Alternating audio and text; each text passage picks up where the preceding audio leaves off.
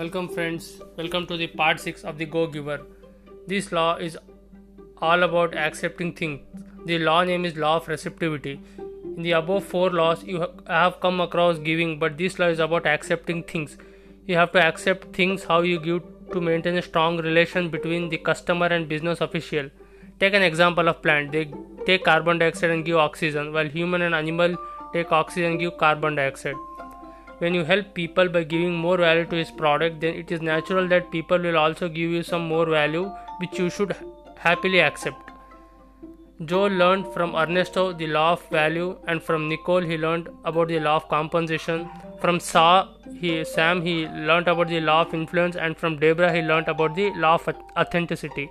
From monday to thursday he met with the interesting people. On friday joe was with pindar.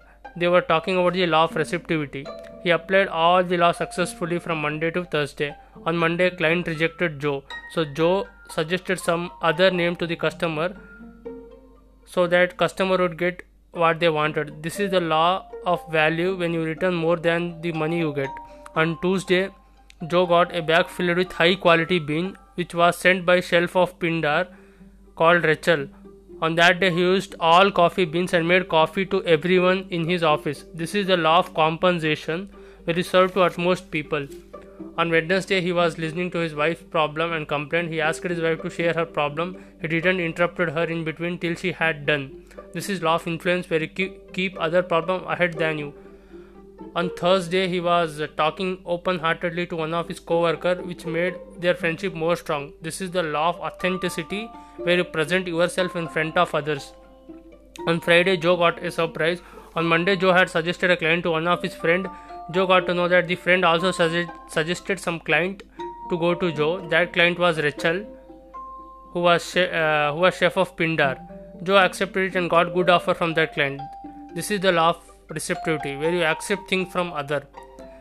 Joe applied all these five laws and verified it. Till Joe was thinking what he would get that he wasn't successful. But when he thought what more he could give, he achieved more success. Joe started his company with Rachel. Rachel was uh, shelf of Pindar who used to make one of the best coffees of that country. This started when his friend suggested Rachel to meet Joy. So this company made million dollar revenue in a year. Joe and his business partner started a foundation which aimed at those people who are growing coffee all over the world to become self dependent.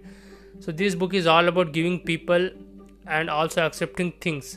You might be like Joy, but I think now you got how to apply this law to your life. Thank you, friends, if you enjoyed this book.